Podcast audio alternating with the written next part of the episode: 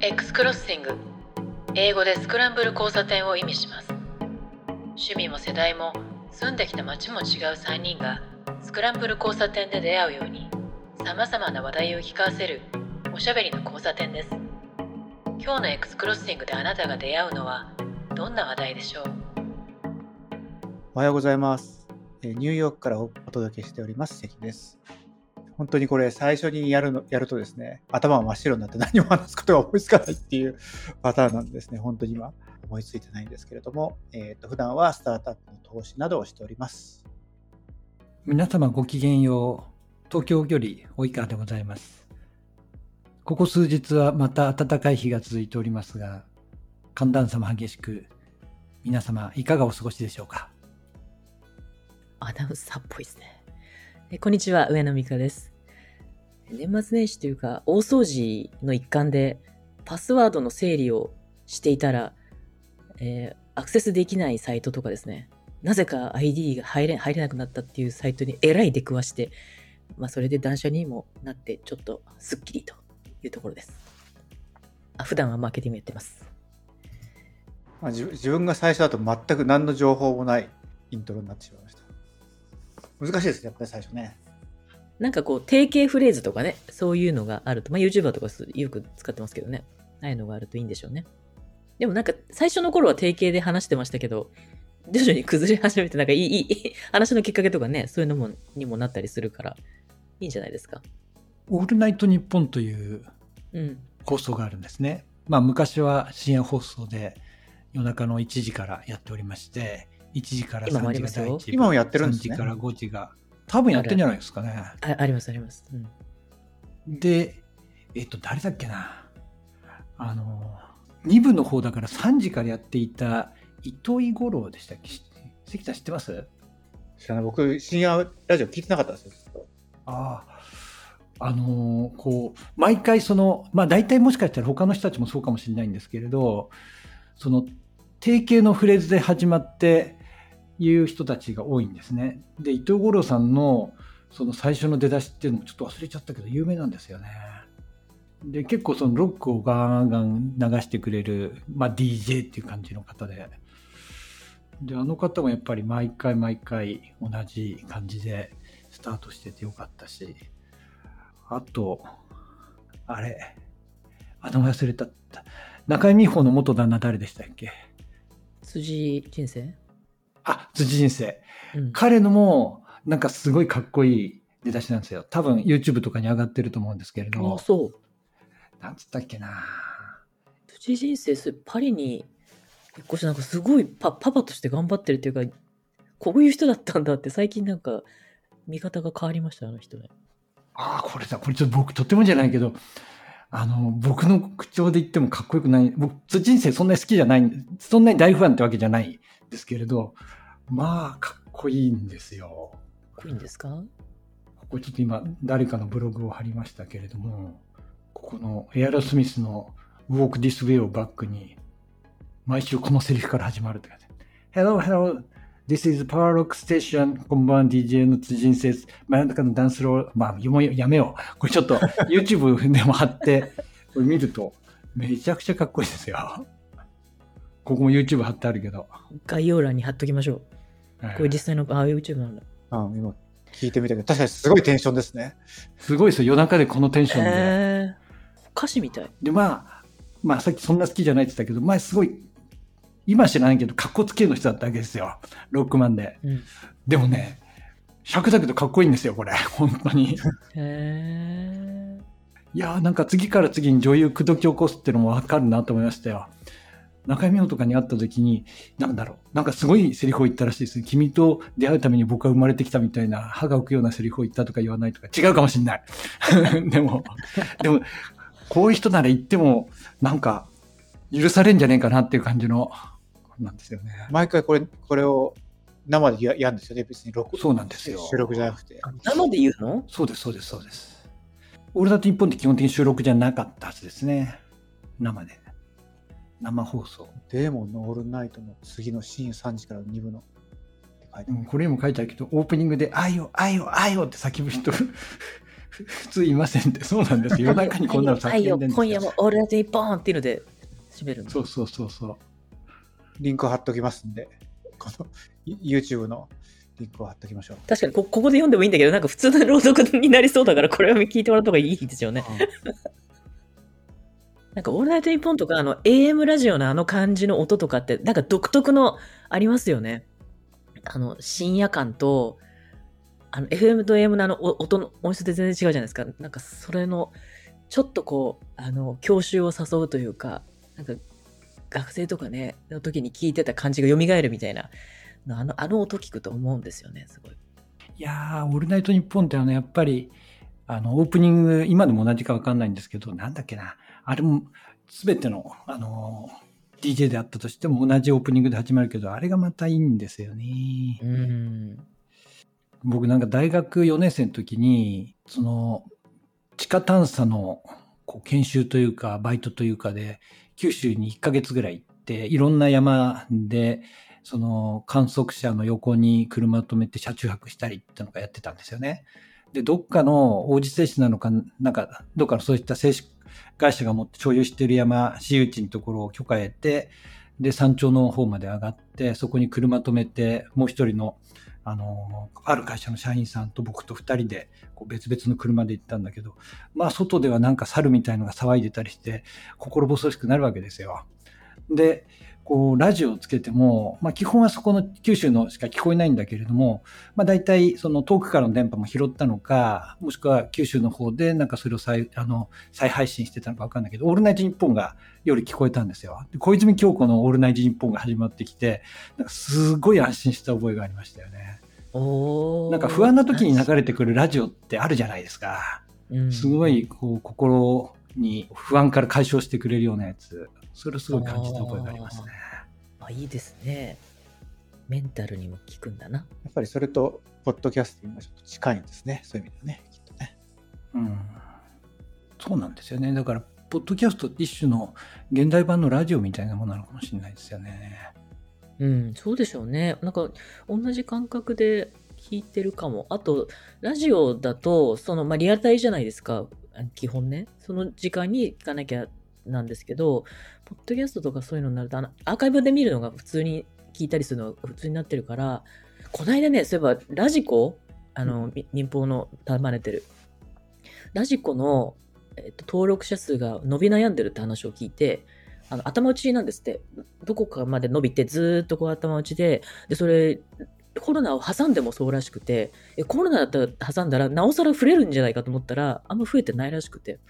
でもその代わり TVer 今めちゃめちゃ伸びてるらしいんですよね。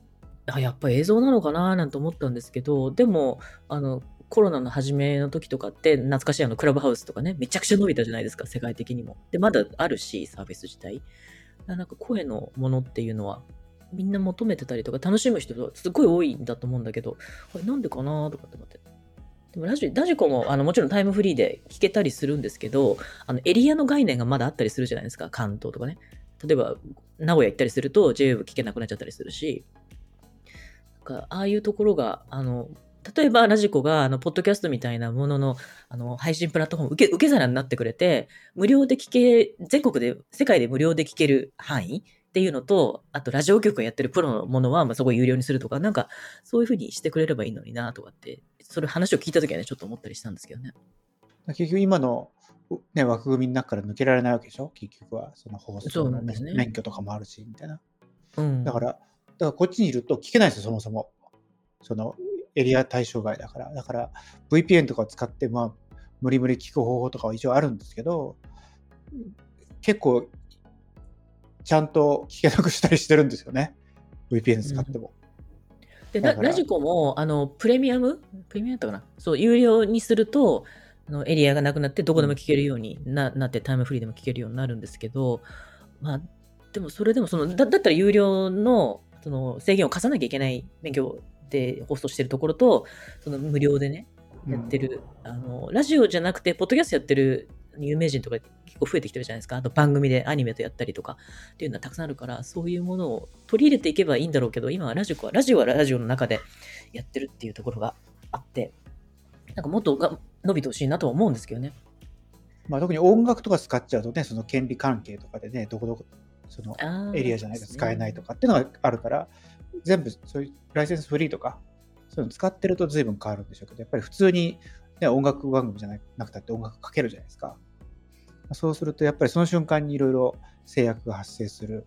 じゃないかなと思いますね。私あのアニメのね呪術呪呪言えない呪術廻戦がすごい好きででそれをやってる声優さんたちがあの毎週ポッドキャストやってるんですよでそれが Spotify 限定でやっててでもともとポッドキャスト Spotify で聞くのが多かったからちょうどよかったんですけどそこにしかないからみんなやっぱりそれダウンロードして聞くんですよねでそうするとじゃあ他のポッドキャストもここで聞こうかなって言ってあの継続性は高まってくるのはよくある話でで Spotify の中の中の話とかでもあの、日本のその、呪術廻戦の呪術呪術トークって言うんですけど、それがめちゃくちゃ聞かれてると。で、すっごい伸びてて、これは何だって。で、なんか、日本に聞かれたことがあって、あ、これは人気のアニメでねっていうような話を、社内でしてたみたいなこと聞いたことあるんですけど、なんか、せっかくそういう番組とか、いわゆる芸能界みたいなとこでやってるものだから、ラジコが例えばそこをね、受けたりとか、なんかしていけばいいのになーなんて思うんですけどね、無料で聞けるところ、そのプレミアムでやるところみたいなね。プラットフォームというより、今、そう、既存の枠組みの中でやってるっていうのが、ちょっと広がれば面白いんじゃないかななんて思いました。だからきっと、ね、そのラジオとかって、もちろんね、免許制のね、免許持ってるから、免許一冊できないっていうのが制限なんでしょうけど、ね、彼が持ってるノウハウって、例えばやっぱ時間通り組むとか、そのプログラムをやるとか、ね、その音音に対するノウハウとか、すごいいっぱい持ってるわけじゃないですか。だから、それを持って、ね、そのライセンスでやってるのとは別のポッドキャストとかをやればいいと思うんですけど、やっぱり今あるもので何とかしようとするから、どうしても制約とかに引っかかっちゃうっていう感じがして、ちょっともったいないですよね。一方で、その免許制のビジネスとかって、そういうイノベーションみたいなやつがもう起きづらくなっている、その組織自体がやっぱりその免許の中でやるっていうことに慣れてて、その代わり、その経営が脅かされないですか、あんまりは。だからやっぱりそのリスク取って新しいことをしてなんかうまくさせようみたいなことをやっぱりやらなくなっていくみたいなのはすごいあるんじゃないですかね。テレビとかもそうだと思うんですけど。いや、本当にあのさっき関さん言った通り、プロの方、テテレビにしてもそうだし、まあ、ラジオラジオなんかもそうなんですけど、あの、そこに関わってる人たち、プロでやってる人たちの技とその感性とかセンスって本当にすごくって、あの、このエクスクロッシングの編集するときにね、すごく教えを請うたラジオディレクターのあの横川さんっていう人がいるんですけど、あの、すごいんですよ、やっぱり感性とかプロの技とかって。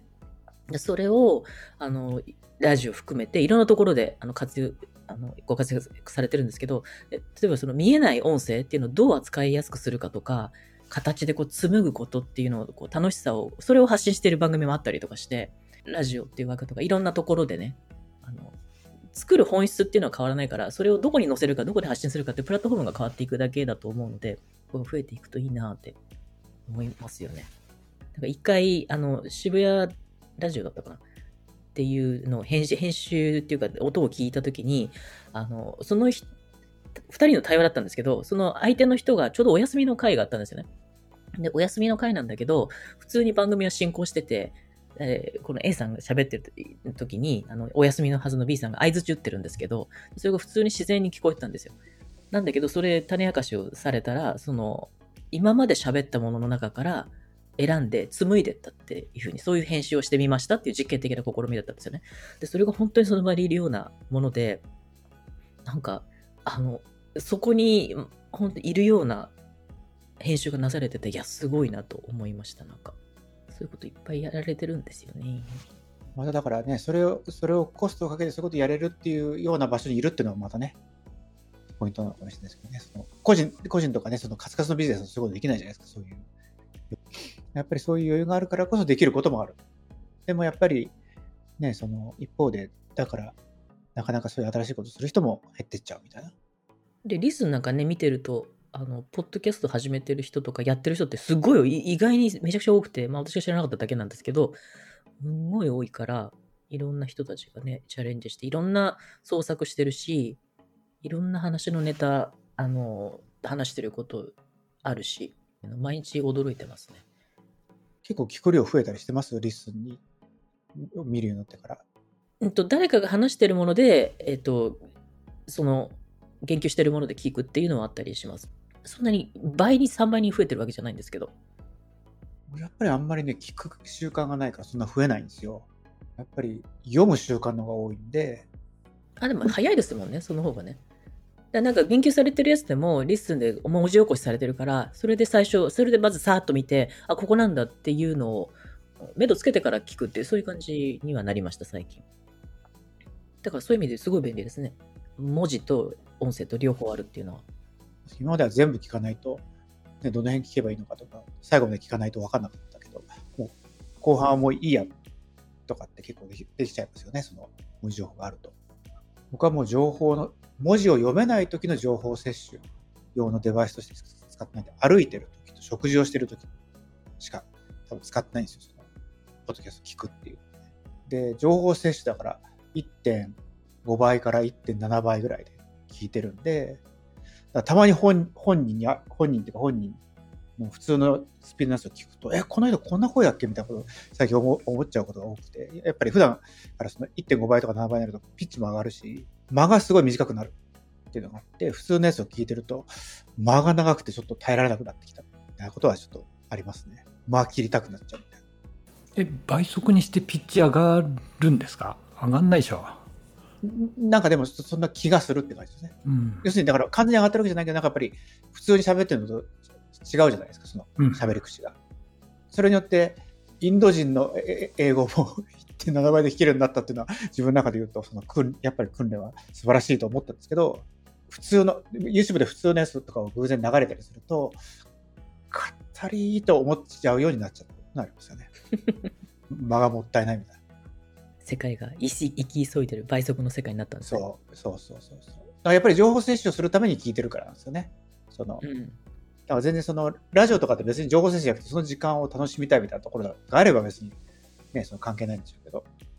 ある YouTube 聞いてて、それはなんかそのやっぱり情報量をたくさん配信したいからってんで、最初から1.2倍とか1.5倍にしていたやつがあるんですね。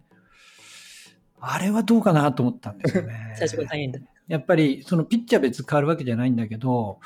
まあそれ対談ものだったんですよ。僕あるその対談相手の人の話が聞きたくてそれ聞いて、内容はすごい良かったんですけれど、なんか普段その人がどのぐらいのスピードで話してるのかとかっていうの分かんなくなっちゃうんで、あれはちょっとやりすぎかなと思ったのはありましたね。最初から何倍速でっていうのはありますね。動画とか、まあ、インスタとか。関さん言ったみたいに情報摂取だったら全然それでいいんですよね。サクサクって見れるとか。例えばそれがストーリーだったりとか、その人がどういうあの人となりなんだろうとか、そういうのを含めて知りたい時っていうのは、あの、いや逆に早くされるとっていうのはありますね。最近何かやっぱりそういったその Audible なのか、なんかオーディオブックでそのナレーションというか声優やってる方が、いくつかなんかで書いていて話題になったかと思うんですけれど、なんかやっぱ抑揚だとかスピードのそのスピードって何て言うんですか強弱じゃないけれども、まあ、速かったり遅かったりっていうのをちゃんと意識してつけてるんだけれども倍速で聞いてる人からするとそれで速くした時に聞き取れなくなるからやめてくれと。もう均質なスピードで喋ってくれた方が嬉しいっていうのがあってあ今のそのオーディオブック的なものはそれが求められてるんだなみたいな議論があったけど僕は、それは分かるっちゃ分かるけれど、僕も結構なんかスピードって結構速くなったり遅くなったりする方だと思うんですけれど、それ含めてなんかその人の話なのかなと思うところもあるから、なんかそこに制約求めるっていうか、期待するのも、まあ、そのコンテンツ次第だと思うんですけれど、どうかなと思ったりはしましたね。対話してるときは明らかにスピードコントロールされて嫌ですよね。だって分かんなくなっちゃう。対話のリズムが分かんなくなっちゃう。うん、いやでもなんかやっぱりその気分が乗ってくると早口になったりだとか感情が高ぶると早口になったりだとかすごい大事なことだったとか考えながら喋るとゆっくりになったりっていうのは対話でも普通にあると思うんですよね。ありますよね。だから実は僕も日本日本の会社一緒に仕事してるほとんど日本にいるんでその月1回オールハンズで話す時っていうのは結構変な時間なんですよこっちがやっぱり日本とアメリカって東海岸って、ま、真裏じゃないですか。だから、日本の豪雨の時はもう夜中になって出られないから、その時はビデオを撮って話すんですね。で、まあ、なんとかリアルでいけるとかリアルするんですけど、やっぱり聞いてる側は、その、同じように喋ってるつもりでも、リアルの時の方が全然話がよくわかります。ビデオのやつを聞いてるとなんとなくこうわかりません。頭に入ってきませんみたいなさ、やっぱりそういう感想が必ず返ってくるんで、だからそれは本当にその、ほら、でも実際は別に呼吸も何もなくて、その、向こう側になんか何十人も、こう、アイコンあるか見てないんですよね、そもそもアイコンとかも。だから相手の顔を見てないし、ほとんど、そのプレゼンの資料を見ながら、それこそマルチスクリーンなんですけど、あの、両方ともプレゼンテーションモードとかになっちゃうなっちゃうと、全く相手見えない状況で、黙々と20分喋るわけじゃないですか。で、それは別に収録でも、そのライブでも一緒なんですけど、あれってもしかしたら、受け手側の気持ちの問題なのかもしれないなとちょっと思いましたね。ほう。気持ちね。ほら、普通にリアルにいると、生とそうじゃないのって、やっぱりその録音してるとかで、クオリティが微妙に変わるからわかるけど、そもそも Zoom で話してる時ってきっとそんな変わんないですよ、その再生しても。だから、本来的に言うと変わんないはずなんだけど、いや、今回はなんか久しぶりにライブですごいなんか入ってきてよかったです。次回もお願いしますみたいな感想とか来て、本当？みたいな感じはちょっとしました。受け手がね、なるほどね。うん。やっぱり受け手側がそういうふうに思い込むことも結構重要なんだろうな。そこにいる人はこのポッドキャスト聞いてないから大丈夫だと思うんですけど、一回その生ですって言って切り替えじゃとかいろいろやってみようかなと思って、で どう変わるかみたいな。変わるのかしら。結構ね、思い込みとかってでも左右するじゃないですか。それこそ、すごいスーツ着てって話すのと、すごい寄れるんで T シャツでさ話すので、同じ内容全く同じ喋っても全然相手側の受け取り方が違うみたいなのもありますけど、きっと、この人は今そこの目の前にいないんだと思った瞬間にやっぱりライブ感がなくなって、あ、それはありますね。みたいなさなんか体全体で感じる感覚とかね、そういうのありますよね。実際音って、あの、体で聞いてる音もあるっていうからね。でも Zoom でやっててライブか、ね、実はこっそりと裏で収録に変え変えた時にどう変わるのかっていうのをちょっと、あの、やってみたいっていう気持ちになりましたね、その感想を聞いた時に。あの、普通にやるとこう今からかけますみたいになっちゃうからバレちゃうんで、こっそりこう、あの、インポ、こっそりこうスイッチするみたいな。それをスムースにやるのにどんだけ時間かけるんだよみたいなのありますけど、まあ、ちょっと一回やってみたいなと思ってます。それをやってみて、なんか発見があったらまたここで披露していただくと。そのうち、そのうち僕が喋ってると見せかけて実は全部先に収録したやつを、きっとここで、あの、美香さんはこういう相槌を打つに違いないっていう想定で次を喋るみたいなことまでして。実験をしてみると。音のね。インプロビジョンの逆ですね。という、なんか今日音の話でしたね。そうですね。ということで本日ここまで。ございます。